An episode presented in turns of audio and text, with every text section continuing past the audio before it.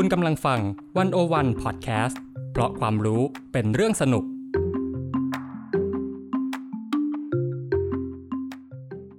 ประกาศกรมอุตุนิยมวิทยาปี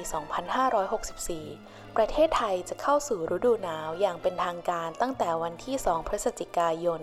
ช่วงเวลาที่มีอากาศหนาวเย็นที่สุด จะเริ่มตั้งแต่ช่วงกลางเดือนธันวาคม 2564 ถึงปลายเดือนมกราคม 2565 Game begin. เปิดเครื่องเล่นเปิดเครื่องเล่นเปิดเครื่องเล่นในที่สุดก็ฤดูหนาวแล้ว จิน จินอยู่ไหน เราไปปั้นตุ๊กตาหิมะด้วยกันไหม ไม่ เอ้าทำไมอะทำไมอะจิน ไม่เห็นแกมิตรภาพที่เรามีกันมาอย่างยาวนานเลยเหรอ เราอุตส่าห์จัดรายการด้วยมันตั้งหลายตอนอะ แต่คำว่าเพื่อนอะมันสั้นแค่นี้สินะ โอ้ย เบิงสิเบิง เบิง เบิงเบิงแหกตาดูว่าข้างนอกอะแดดยังจ้าอยู่เลย มีที่ไหนกันเล่าหิมะเนี่ยบ้านเมืองเนี้ยสิ่งที่ใกล้เคียงหิมะที่สุดอย่างน้ำแข็งใสน่ะ มันยังละลายในหน้าหนาวเลย เธอจะมาเอาอะไรหึไม่นะ ความฝันของเรา ความฝันที่จะได้ปั้นตุ๊กตาหิมะแล้วนั่งหน้าเตาผิง จิบช็อกโกแลตร้อน และปิ้งมาร์ชเมลโล่กิน gingerbread ก่อนตบท้ายด้วยนั่งรถเลื่อนกวางเรนเดียร์ไปกับซันตาคลอสในช่วงคริสต์มาสโดยมี BG เป็นหิมะปรอยๆ ความฝันนั้นจะไม่มีวันเป็นจริงเลยเหรออืมมันก็อาจจะเป็นจริงได้นะแหละนะ ถ้าเกิดว่าหิมะมันตกนะแต่ประเทศไทยเราจะมีวันที่หิมะตกไหมอะ อืม มันจะมีไหม เป็นไปได้ไหม ยังไง อยากรู้ต้องทำยังไง ถ้าถ้าอยากรู้เราก็ต้องเอ้ยเปิดเครื่องเนิร์ดตั้งหาก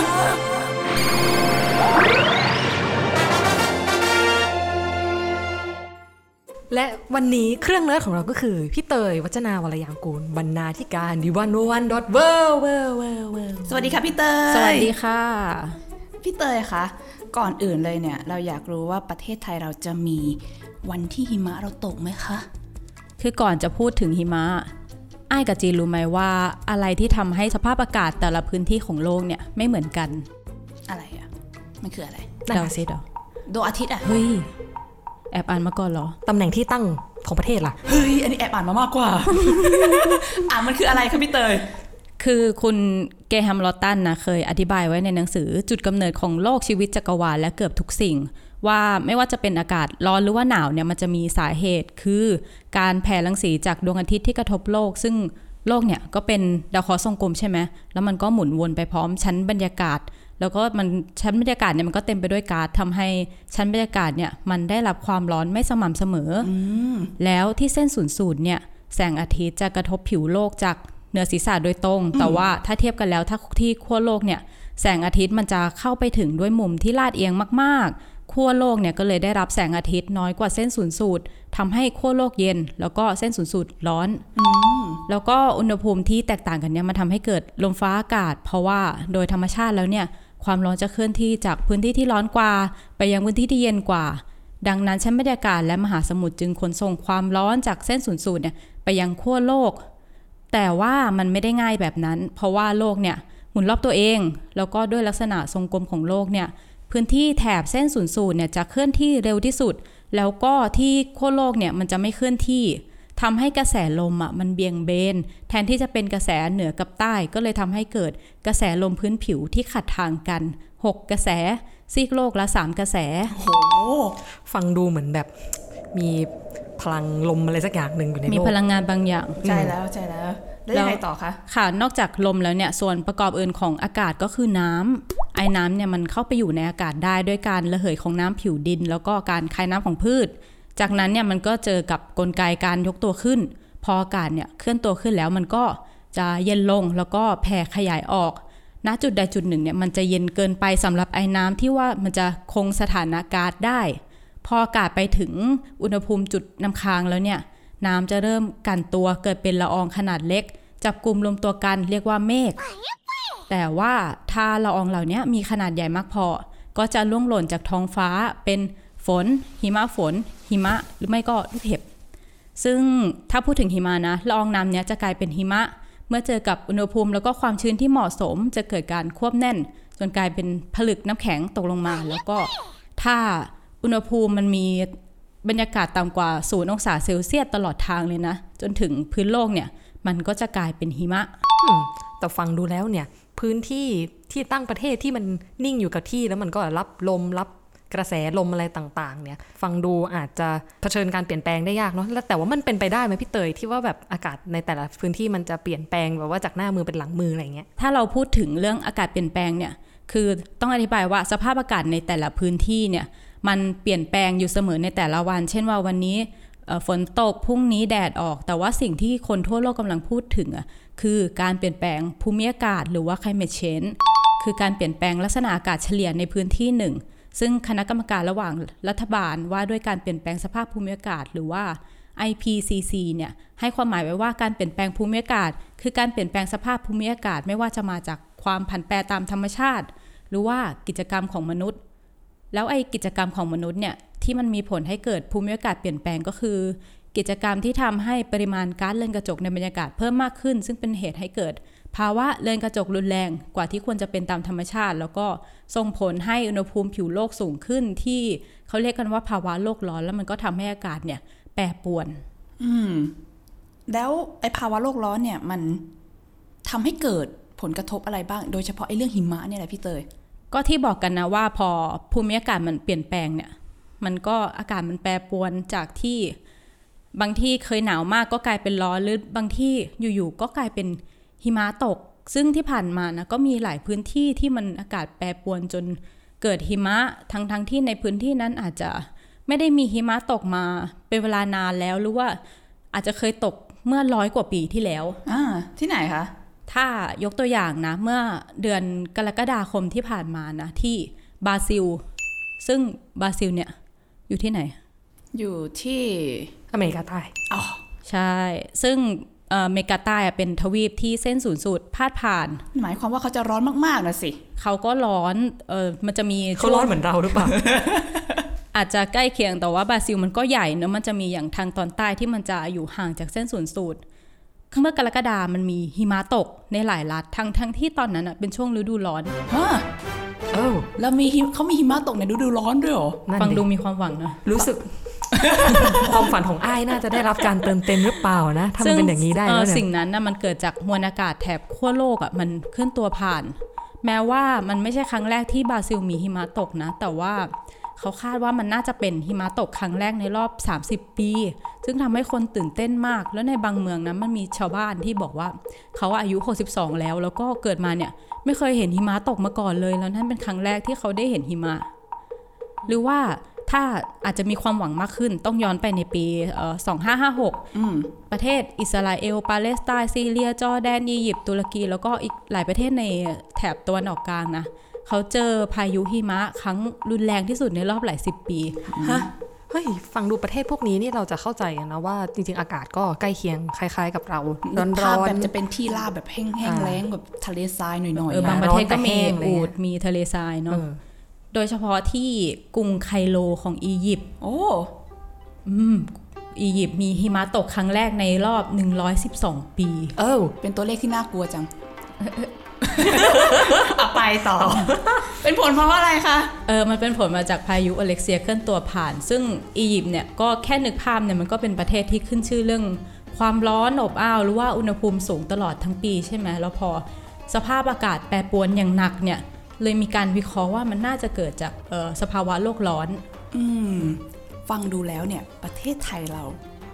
ขนาดถ้าเกิดอียิปต์ อิสราเอล จอร์แดนปาเลสไตน์อะไรอย่างนี้เขายังมีหิมะตก ประเทศไทยเราก็น่าจะมีโอกาสหิมะตกหรือเปล่าพี่เตย เราพอมีหวังไหมพี่เตย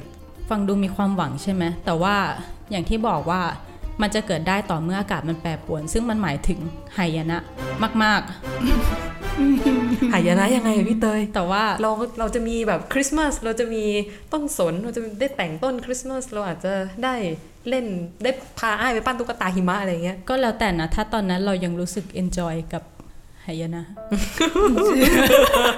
เออเออ แต่ว่าถ้าโลกมันแปรปรวนหนักจนหิมะตกในไทยจริง ๆ เนี่ย มันก็กระทบกับชีวิตคนทุกด้านเนาะเพราะว่าอากาศแล้วก็สภาพแวดล้อมอะมันก็มีส่วนสร้างวิถีชีวิตของคนในแต่ละพื้นที่ ถ้าเราลองคิดถึงภาพแบบว่าเหมือนภาพวาดนะชนชนบทไทยในอุดมคติ ซึ่งอันอาจจะมีวิถีชีวิตที่พึ่งพิงแล้วก็ปรับตัวให้เข้ากับธรรมชาติ เช่นมีภาพบ้านใต้ถุนสูง ทุ่งนา คนเลี้ยงควายกระท่อมปลายนา แค่ใต้ต้นมะม่วง ซึ่งมันอยู่ท่ามกลางแสงแดดที่แผดเผาแบบที่เราคุ้นเคย ทั้งหมดมันก็จะหายไป ถ้าไทยหิมะตก พี่เตยขอขั้นนิดนึงค่ะ คือประเทศไทยเนี่ยเอาจริงๆเนี่ยมันเคยมีช่วงที่แบบอากาศหนาวหรือใกล้เคียงที่จะหิมะตกไหมก่อนที่เราจะคุยกันถึงเรื่องว่าถ้าหิมะตกในประเทศไทยนั้นมันเป็นยังไง คือที่แถบภาคเหนือมันก็อาการหนาวอยู่แล้วเนาะโดยเฉพาะแถวยอดดอย แต่ว่าถ้าพูดถึงว่าพื้นที่ใกล้ไทยที่เคยมีหิมะตกเนี่ยมันก็จะมีประเทศข้างๆ แบบ แขวงเชียงขวางประเทศลาว รัฐคาชินประเทศพม่า แล้วก็ซาปาประเทศเวียดนามอืมแสดงว่าถ้าเกิดไอ้ไม่รอให้ที่ไทยไอ้ก็ไปแถวๆพวกนี้ได้นะสิก็อาจจะลองดูได้แต่มันก็ไม่ได้ตกเป็นประจำนะ โอเค แล้วถ้าพูดถึงความเป็นไปได้สำหรับประเทศไทยเองเนี่ย คือศูนย์อุตุนิยมวิทยาภาคเหนือของไทยเขาเคยบอกว่าโอกาสเกิดหิมะตกในไทยอะแทบจะเป็นศูนย์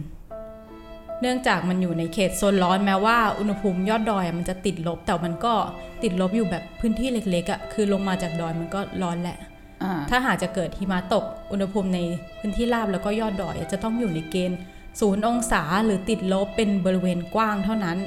ดังนั้นโอกาสที่หิมะตกก็แทบเป็นไปไม่ได้ นอกจากว่าสภาพอากาศโลกจะแปรปรวนถึงขั้นหายนะอย่างที่บอก โอเค ข้ามไปประเทศลาวแล้วตัดสินใจแล้ว ไม่รอแล้วอืมโถอ้าย ผิดหวังไหมอ้ายก็ก็นิดนึงอะแต่ถ้าเกิดจินตนาการว่าประเทศเราจะต้องเจอกับหายนะ เพราะว่าเราจะได้ปั้นตุ๊กตาหิมะแล้วก็เรก็มีความสุขไม่ไม่ไม่ไม่โอ้ก็ไม่ใช่คนแย่ขนาดนั้นน่ะขอลาดีกว่าใช่ไหมเออแต่ว่าทีนี้เนี่ยเราก็อยากรู้ว่าถ้าเกิดสมมุติประเทศไทยเกิดมีหิมะตกจริงๆเนี่ยเราจะมีอะไรเปลี่ยนแปลงไปบ้างหรอชีวิตเราจะเปลี่ยนไปยังไงบ้างพี่เตยเอออย่างที่บอกนะว่าเอ่อสภาพอากาศมันทำให้วิถีชีวิตคนมันเปลี่ยน ไปหมดเลย เราก็เลย ถ้าแบ่งตามเป็นแบบปัจจัยสี่เนาะง่าย ๆ อย่างเรื่องอาหารเนี่ย สิ่งแรกที่นึกถึงที่เป็นเครื่องดื่มเวลาเราดื่มยามอากาศร้อนคืออะไรเก๊กฮวยน่าละน้ำเย็น คืออะไรอะเราลองยกตัวอย่างนะ เบียร์ใส่น้ำแข็ง โอ้โห ซึ่งเป็นสิ่งที่ทำให้คนต่างชาติเนี่ยงง เพราะว่าการดื่มเบียร์ใส่น้ำแข็งเต็มแก้วของคนไทย หรือว่ากระทั่ง ไปถึงขนาดว่าทำเบียร์วุ้นเนี่ยอ่าคือเอ่อคนตะวันตกเขาก็งงนะว่าทำทำไม เพราะบางคนก็บอกว่าเป็นการกินเบียร์ผิดวิธีหรือว่าทำให้เบียร์จืดลงแล้วก็อืมทั้งทั้งที่เนี่ยเป็นนวัตกรรมสุดยอดสำหรับการดื่มเครื่องดื่มมึนเมา ในเมืองที่อากาศร้อนสุดๆแบบไทย ประเทศอื่นเขาไม่มีเบียร์วุ้นเหรอเท่าที่ได้ยินมาก็ไม่เหมือนจะไม่เคยได้ยินไหมใช่ไหมโอ้นี่มันสุดยอดนวัตกรรมของไทยนี่หว่างั้นก็ ไปกินเบียร์วุ้นกันเถอะ เดี๋ยวเดี๋ยวกลับมาก่อนกับกับกับกับเอองั้นก็แปลว่าเบียร์เราจะเย็นโดยไม่ต้องใช้น้ำแข็ง ใช่ แต่นวัตกรรมเย็ที่อุณหภูมิห้องเออแต่นวัตกรรมของเรามันก็จะหายไป เราอาจจะมีวอดก้าวุ้นแทนก็ได้นะเอออืมโอเค ต่อไปเรื่องอาหารที่มันอาจจะเปลี่ยนก็คือพันธุ์พืชจำนวนมาก มันก็ปลูกเหมือนเดิมไม่ได้ อย่างสิ่งที่ขึ้นชื่อของไทยก็คือผลไม้เมืองร้อนใช่ไหมอย่างทุเรียนมะม่วงมังคุดงอสับปะรดซึ่งเป็นไม้ผลที่มันต้องการอุณหภูมิสูงตลอดรอบปี ถ้าพูดถึงกรณีทุเรียน ซึ่งเป็นผลไม้ส่งออกที่คนจีนข้างใครมาก คนไทยเราก็คลั่งไคล้อืมเช่นกันอืมทุเรียนเนี่ยชอบอากาศร้อนชื้นอุณหภูมิที่เหมาะสมจะอยู่ช่วง 25-30 องศาเซลเซียสแล้วก็มีความชื้นสัมผัส ในอากาศประมาณ 75-85%โอ้หากปลูกในพื้นที่ที่มีอากาศแห้งแล้ง อากาศร้อนจัดเย็นจัดมีลมแรง ก็จะพบปัญหาใบไหม้ใบร่วง ต้นทุเรียนไม่เจริญเติบโตหรือว่าโตช้าให้ผลผลิตช้าแล้วก็น้อย เราก็จะไม่มีทุเรียนกินอร่อยอร่อยๆอีกต่อไป เราก็อาจจะต้องนำเข้าทุเรียน โอ้ไม่นะโอ้ของดีของเรา ถ้าพูดถึงพืชส่งออกอย่างข้าวนะ ซึ่งอุณหภูมิที่เหมาะสมเนี่ยอยู่ที่ 25-30 องศาเซลเซียส แล้วก็ ถ้าเจออุณหภูมิต่ำกว่า 15 องศาเซลเซียสหรือว่าสูงกว่า10 35 องศาเซลเซียสเนี่ยมันก็จะมีผลต่อการเติบโตของเมล็ดใบ การแตกกอ การสร้างดอกอ่อน การผสมเกสร นอกจากจะไม่มีทุเรียนกินเรายังไม่มีข้าวกินอีกแล้วเนี่ย อันนี้นี่หนักนะ น่าเศร้าอืมแต่ว่าถ้าหิมะตกแล้วอากาศหนาวอะ มันอาจจะกลายเป็นยุคเรเนซองส์ของก๋วยเตี๋ยวและหมูกระทะ เฮ้ย ยังไงวะพี่เตย ได้เหรอ ลองคิดนะ ถ้าปัจจุบันเนี่ยอาหารยอดฮิตของคนไทยที่แบบก๋วยเตี๋ยวกับหมูกระทะมันแบบมันโคตรร้อนเลยอะขนาดอากาศร้อนจัดๆแบบเนี้ยเรายังไปกินเลยอะคนไทยก็ยังกินเลย คนไทยก็คือนั่งข้างทาง แล้วก็ซดน้ำก๋วยเตี๋ยวร้อนๆเผ็ดๆจนเหงื่อท่วม แล้วถ้าคิดดูว่าอากาศหนาวอะการซดน้ำก๋วยเตี๋ยวอะมันคงจะกลายเป็นสิ่งสุดยอดยังไม่พูดถึงหมูกระทะนะซึ่งทุกวันเนี้ยเราก็ไปนั่งสุ่มกันในที่ร้อนๆแน่น ๆ ควันคลุ้ง ติดผมติดเสื้อผ้าเหงื่อไหลใครย้อย ซึ่งทั้งหมดเนี้ยเราก็ทุ่มเทเพื่อการรับประทานหมูกระทะเนอะซึ่งแทบจะเป็นอาหารประจำชาติของเราไปแล้ว การกินเรื่องใหญ่นะอืมเอาจริง ๆ มันก็ตอนนี้มันก็ยุคทองของการกินก๋วยเตี๋ยวกับหมูกระทะอยู่แล้วนะมันก็จะยิ่งแบบรุ่งเรืองรุ่งเรืองก็ไปอีกดิเออ แต่มองในแง่กลับกัน มันอาจจะมียุคมืดของของกินบางอย่างก็ได้นะเออ อย่างเช่น ไอติมอย่างเงี้ยเหรอเดี๋ยวน้ำแข็งใส อืม ก็เป็นไปได้ เออ หนาวขนาดนั้นเขาจะยังกินอยู่ไหมอืมแต่บางคนก็ชอบกินไอติมตอนหน้าหนาวนะ พี่เตยละสิ ใช่ เราก็กิน อะต่อไปถ้าเป็นเรื่องที่อยู่อาศัยเนี่ย ถ้านึกถึงบ้านแบบเก่าเนาะเช่น บ้านหน้าจั่วใต้ถุนสูงเรือนไม้ที่ปัจจุบันมันก็น้อยอยู่แล้ว มันก็อาจจะไม่มีอีกเลย แล้วก็วัสดุในการสร้างบ้านต่างๆ เนี่ยมันก็ต้องเปลี่ยนไป ลองนึกถึงแค่ว่าถ้าเป็นบ้านหลังคาสังกะสีอะมันก็ใช้ชีวิตท่ามกลางหิมะไม่ได้แล้ว ฤดูร้อนหลังคาสังกะสีก็ยังร้อนเลยอืมแต่ถ้าเกิดเป็นฤดูหนาวล่ะเท้าอืมเอาจริงมันอาจจะใช้ชีวิตไม่ได้เลยสักหน้าเลยนะเออนั่นสิแล้วถ้ายกตัวอย่างการสร้างที่อยู่สำหรับอากาศหนาวมาก ๆ ทางตอนเหนือของทวีปอเมริกาเหนือเนี่ย ชาวเอสกิโมก็จะสร้างบ้านด้วยแท่งน้ำแข็งที่เรียกว่าอิกลู ซึ่งสร้างในช่วงฤดูหนาว แต่ว่าพอหน้าร้อนที่หิมะละลายเนี่ยเขาก็จะไปอาศัยอยู่ในเต็นท์หนังสัตว์ ซึ่งปัจจุบันชาวเอสกิโมบางส่วนก็ เขาก็ย้ายไปอาศัยอยู่ในบ้านแบบชาวอเมริกัน อืม นั่นหมายความว่าถ้าเกิดอากาศหนาวมากๆ บางทีเราอาจจะเห็นอิกลูในบ้านเรา อืมดูว่าเราอาจจะได้อยู่ในเต็นท์หนังสัตว์ อืมโอ้แล้วถ้าพูดถึงอีกอย่างถ้าอากาศหนาวมากๆ ก็คือระบบประปาเราจะเสียหายทำไมอะ ถ้าลองคิดถึงท่อประปาของไทยอะที่เป็นสีฟ้าน่ารักน่ารักอะ่ะเออมันไม่ได้ออกแบบมาเพื่อรับมืออากาศติดลบ ถ้ายังใช้ท่อแบบนั้นอยู่ ระบบประปาก็จะไม่ทำงานแน่นอน โอ้ ไม่มีน้ำไม่มีน้ำใช้ เราก็ต้องเปลี่ยนท่อ อืม แล้วถ้าอากาศหนาวเนี่ย แน่นอนว่าคนคงไม่ต้องติดแอร์แล้วเนาะแต่ว่าสิ่งที่จะตามมาก็คือฮีตเตอร์ที่จะเข้ามาแทนที่ ซึ่งความเปลี่ยนแปลงเนี้ยอาจจะเป็นการปิดฉากช่างแอร์ในตำนาน แต่ว่าจะเกิดช่างฮีตเตอร์แทน อุ้ยมุกนี้เก่าไปหรือยังเนี่ย ยังยังมุกนี้คลาสสิกตลอดการ นอกจากนี้เอ่อสิ่งถัดไปที่จะเปลี่ยนแปลงก็คือเครื่องนุ่งห่ม ซึ่งแน่นอนว่ามันเป็นสิ่งที่ได้รับผลกระทบโดยตรงจากสภาพอากาศ เพราะว่า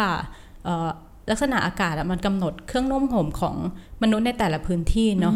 แล้วก็จะเป็นปัจจัยในการเลือกความหนาบางของเสื้อผ้ารวมถึงวัตถุดิบที่นำมาใช้ เช่นในเขตร้อนเนี่ยจะมีพืชประเภทฝ้ายป่าน คนในเขตร้อนก็เลยเอาเส้นใยจากพืชพวกเนี้ยมาผลิต ซึ่งจะได้เนื้อผ้าที่เหมาะกับลักษณะอากาศ ส่วนในเขตหนาวเย็นน่ะจะนิยมเครื่องนุ่งห่มที่หนาขึ้นเพื่อให้ร่างกายอบอุ่น โดยมีการใช้ขนสัตว์มาเป็นวัตถุดิบในการผลิต เช่นขนแกะขนเฟอร์สำหรับประเทศไทย อะไรจะหายไปพี่เตย เราคิดว่ามันคือคอสตูมนักท่องเที่ยวแถวเข้าสาร มันคือนึกยัภาพงอไงอกไหมอะ มันคือยังไงอะ นึกภาพออกไหมนักท่องเที่ยวแถวเข้าสารส่วนใหญ่จะแต่งตัวแบบไหนเสื้อกล้ามลาย ยี่ห้อเบียร์ ใช่ใช่ใช่ต้องมีหรืเครื่กางเกงดื่มชูกำลัง กางเกงช้างอะ กางเกงลายช้าง รองเท้าแล้วก็แตะคีบ ใช่หรือว่ารองเท้าช้างดาว ซึ่งไม่รู้ว่าใครเป็นคนเริ่มต้นเครื่องแบบนี้นะหรือว่าอาจจะมีฝรั่งที่เคยมาเที่ยวอะแล้วก็กลับไปบอกเพื่อนว่า นี่นายเวลาอยู่ประเทศไทยต้องแต่งตัวแบบนี้นะเออมแต่ว่านักท่องเที่ยวแถวข้าวสารอะก็ล้วนอยู่ในยูนิฟอร์มนี้ โดยเฉพาะกางเกงลายช้างที่เดินไปทางไหนก็มีขายอยู่ทั่วข้าวสารเลโคยตรเยอะเลย ซึ่งสันนิษฐานเอาเองนะว่ามันเป็นที่นิยม เพราะว่ามันถูกผ้ามันโปร่งใส่สบาย แล้วก็มีรูปช้างซึ่งเป็นสัตว์ที่ในหลายประเทศเนี่ยไม่มีอ่าแล้วอีกอย่างนะถ้าหิมะตกเนี่ย นักท่องเที่ยวจากเมืองหนาวก็จะหายไป เพราะว่าเพราะว่าเมืองไทยเนี่ยเออมันเป็นที่ท่องเที่ยวพักผ่อนสำหรับชาวต่างชาติที่อยากหนีหน้าหนาวในประเทศตัวเองใช่ไหมมาเจอสายลมชายหาดแสงแดดในประเทศไทย แต่ว่าถ้าประเทศไทยหิมะตกก็ไม่มีเหตุผลที่จะต้องมาแล้วปะโห อันนี้ก็จะกระทบถึงการท่องเที่ยวเราเลยนะ ซึ่งตอนนี้ก็หนักหนาสาหัสอยู่แล้วพอสมควร เพราะอะไร เพราะโควิด ตึงโอ้เทปสุดท้ายเรายังจะเล่นมุกโควิดกันเนาะ เอาข้ามไปที่อะเรื่องอีกเรื่องหนึ่งดีกว่า สามปัจจัยแล้วพี่เตยปัจจัยที่สี่ละอะยารักษาโรคหรือว่าเกี่ยวกับเรื่องสุขภาพ ซึ่งสภาพอากาศอะมันส่งผลต่อสุขภาพแน่นอนนะแต่อยากพูดถึงเรื่องยารักษาโรคสิ่งที่อาจจะกระทบมากก็คือพวกสมุนไพรพื้นบ้าน อย่างเช่นอืม ถ้าหิมะตกนะ เราอาจจะไม่เจอคำแนะนำที่ว่าให้กินฟ้าทลายโจรเพื่อรักษาโควิด เพราะว่าสภาพอากาศที่เหมาะสมสำหรับการปลูกฟ้าทลายโจรก็คืออากาศร้อนชื้น อุณหภูมิประมาณ 25 องศาเซลเซียส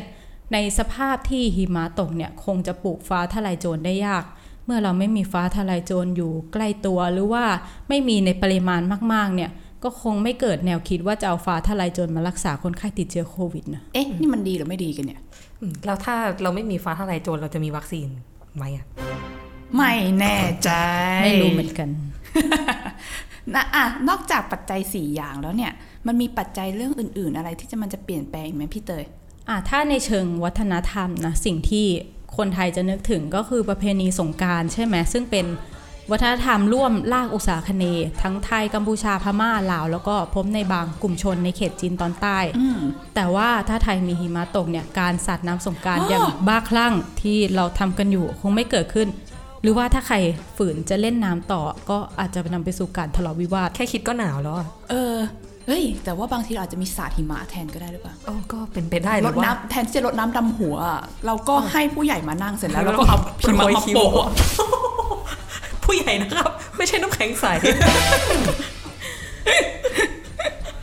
หรือเราอาจจะสาดน้ำอุ่นกัน มันแต่เข้าท่า แต่มันก็ต้องต้มก่อนเออเรื่องมากอย่าอะมันหรือเราไม่จะสาดน้ำร้อน โอ้อันเนี้ยอันเนี้ยอันเนี้ยหนักข้อใหญ่ อย่าเลย โอ้แต่ก็น่าเศร้านะ ถ้าเกิดว่าสงกรารจะหายไปเนี่ย อืมแล้วก็อีกหนึ่งสินค้านะ ซึ่งเป็นของฝากที่คนต่างชาติเนี่ยชอบซื้อจากไทยก็คือยาดม นะยาดมจะหายไปเหรอพี่เตย ก็ยาดมเนี่ยมันเป็นไอเทมประจำตัวคนไทยเนอะชนิดที่ว่าเราสามารถเอายาดมยัดรูจมูก แล้วก็เดินตามที่สาธารณะได้อย่างปกติ เพราะคนไทยชินกับสิ่งนี้แล้ว ซึ่งยาดมเนี่ยมันเหมาะมากสำหรับใช้ในประเทศเขตร้อน ซึ่งมันง่ายต่อการเกิดอาการหน้ามืดวิงเวียนเป็นลมหรือกระทั่งใช้ดมเพื่อกบกินเหงื่อคนข้างๆ อุ้ยอุ้ยอุ้ยอันนี้ประสบการณ์ตรงหรือเปล่า แต่ก็ไม่แน่ใจว่าถ้าหิมะตกอากาศหนาวเย็นแล้วอะคนจะไม่ต้องการอุปกรณ์แก้วิงเวียนนี่แล้วหรือเปล่า แล้วก็จะทำให้ความนิยมเสื่อมคลายลงไหม เพราะว่ามันมีการสำรวจของนิวเซนที่บอกว่าตลาดยาดมไทยอะมีมูลค่าไม่ต่ำกว่า 3,300 ล้านบาทต่อปี แล้วประชากรเราที่มีอยู่ราว70 ล้านคนเนี่ยใช้ยาดมอย่างน้อย 10%แล้วก็ใน 1 เดือนอะใช้อย่างน้อย 2 หลอด ก็คือก็ยัดจมูกซ้ายกับจมูกขวา อันนี้เรื่องจริง เรา obsessed กับยาดมขนาดนั้นเลยนะ แต่ถ้าเกิดมันหนาวนวัตกรรมนี้มันก็จะเสื่อมความนิยมเลยสิ เออกลิ่นเมนทอลของเรามันก็คงจะแบบหนาวเกินไปสินะในอุณหภูมิติดลบนะ ทีนี้พี่เตยอยากรู้ว่าในเมืองหนาวเนี่ยปกติเนี่ยมีตัวอย่างไหมว่าเขาใช้ชีวิตกันยังไงบ้างเผื่อเราจะเรียนรู้เอาไว้เป็นต้นแบบ เออที่เราพูดถึงอะมันก็แค่สมมุติว่าถ้าเมืองไทยหิมะตกใช่ไหม แต่ว่าถ้ามันนอกจากหิมะตกแล้วมันหนาวมากๆเนี่ยเขามีสารคดีจาก BBC นะเขาไปสำรวจหมู่บ้านเวิร์คฮายันทางตะวันออกของรัสเซียโอ้ซึ่งเป็นดินแดนที่หนาวที่สุดในโลกที่อยู่นอกเขตขั้วโลกใต้ ซึ่งในช่วงหน้าหนาวอะเขาเคยบันทึกได้ว่ามีอุณหภูมิถึงติดลบ 67.8 องศาเซลเซียส โอ้ นั่นเลยยิ่งกว่าคำว่าหนาวไปอีกเขานะอยู่กันยังไงอะนั่นน่ะสิเขาเป็นหมีขาวเหรอหรือเขาเป็นเพนกวิน อ๋อ คนโลกใต้นี่เนาะเขาก็ยกตัวอย่างนะว่าเอออย่างน้ำที่ชาวบ้านใช้ในบ้านนะ ก็จะมาจากการตัดก้อนน้ำแข็งจากแม่น้ำแล้วก็คนก็จะถือเดินกลับบ้านถือน้ำเลยนะ เป็นก้อนๆ แล้วแต่ละบ้านจะเก็บก้อนน้ำแข็งอะเรียงเป็นชั้นไว้ที่ด้านนอกพอ พอจะใช้น้ำก็หยิบเข้ามาในบ้านให้มันละลายมันด้านกลับเลยนะเราเนี่ยเอาน้ำมันไปทำให้เป็นน้ำแข็งอันเนี้ยเอาน้ำแข็งมาทำให้เป็นน้ำอ๋อใช่เออจริงว่ะน้ำแข็งในเมืองไทยที่ละลายใน 2 นาทีอะส่วนน้ำประปานะในอากาศที่หนาวเย็นมาก ๆ ก็ต้องทำให้มีอุณหภูมิสูง เพื่อว่าป้องกันท่อระเบิดจากการที่น้ำอะมันเย็นจนกลายเป็นน้ำแข็งทำให้ไม่สามารถนำมาใช้ดื่มได้ เหมือนท่อประปาเขาจะเหมือนต้มน้ำร้อนตลอดเวลาอย่างเงี้ยเหรอ อืมจะต้องทำให้มีอุณหภูมิสูง อย่างที่บอกว่าอย่างเมืองไทยอะถ้าเป็นท่อฟ้าฟ้าๆน่ารักน่ารักอะก็คือไม่รอดอยู่แล้ว ก็คือแตกแน่น้องรับไม่ไหว สงสารน้อง แล้วก็อุณหภูมิที่ต่ำมากของที่บอกที่เป็นเมืองในรัสเซียนะมันทำให้กิจกรรมบางอย่างในชีวิตประจำวันอะทำไม่ได้ตามปกติเหมือนในที่อื่น เช่นบแบตเตอรี่เนี่ยเขาจะใช้ได้นานแค่แบบ2อสนาที เท่านั้นเพราะว่าอืมแล้วก็หมึกปากกาเนี่ยมันก็เย็นจนเป็นน้ำแข็งเขียนไม่ได้ หรือว่าการสวมแว่นตากรอบโลหะ มันกลายเป็นเรื่องอันตรายเพราะมันจะบาดหน้า โอ้เย็นเจี๊ยบคนสวมแว่นอย่างเราเนี่ยลำบากเลยนะเนี่ยอืมแล้วก็นอกจากนี้นะคนในพื้นที่เนี่ยก็ต้องติดเครื่องยนต์รถยนต์ทิ้งไว้ตลอดจนถึงช่วงฤดูใบไม้ผลิเพราะว่าถ้าดับแล้วเขากลัวว่ามันจะสตาร์ทไม่ติด นอกจากนี้นะ พวกสัตว์อย่างม้า แล้วก็หมาเออ มันก็จะมีขนหนาแล้วก็ชั้นไขมันสะสมไว้ช่วงฤดูใบไม้ร่วง แล้วมันก็ มันต้องใช้ชีวิตอยู่นอกบ้านเนื้อุณหภูมิเย็นจัด ซึ่งม้ากับหมาที่นั่นก็คือแบบน่ารักมากอะเป็นขนฟูๆหนาแล้วก็ๆจะได้มีเตาก้อน โอ้ ฟังเหมือนแบบว่าข้อดีอย่างเดียวของเมืองหนาวก็คือการมีไอหมาอ้วนนี่หว่าอืม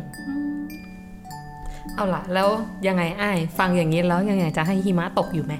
ก็ก็ก็แอบอยากอยู่นิดนึงนะ อยากรู้ว่าอากาศหนาวจนหิมะตกอะแบบจนจับลูกบิดประตูไม่ได้มันมันเป็นยังไงอืมก็ต้องลองดู สำหรับวันนี้ก็ขอบคุณพี่เตยมาก ๆ เลยที่มาร่วมเปิดเครื่องเนิร์ดไปกับพวกเราค่ะ แล้วก็ขอขอบคุณคุณผู้ฟังที่ติดตามรายการเปิดเครื่องเนิร์ดด้วยนะคะ ซึ่งตอนนี้เนี่ยเราถือว่าเป็นตอนสุดท้ายของซีซั่นนี้แล้ว แต่ซีซั่นหน้าจะมาเมื่อไหร่จะมีไหมอ่าดูกันไปยาวๆ ติดตามกันได้ยาวๆกันที่ทุกช่องทางของ d 1 0 1 w o r l d นะคะ วันนี้พวกเราขอตัวลาไปก่อน สวัสดีค่ะ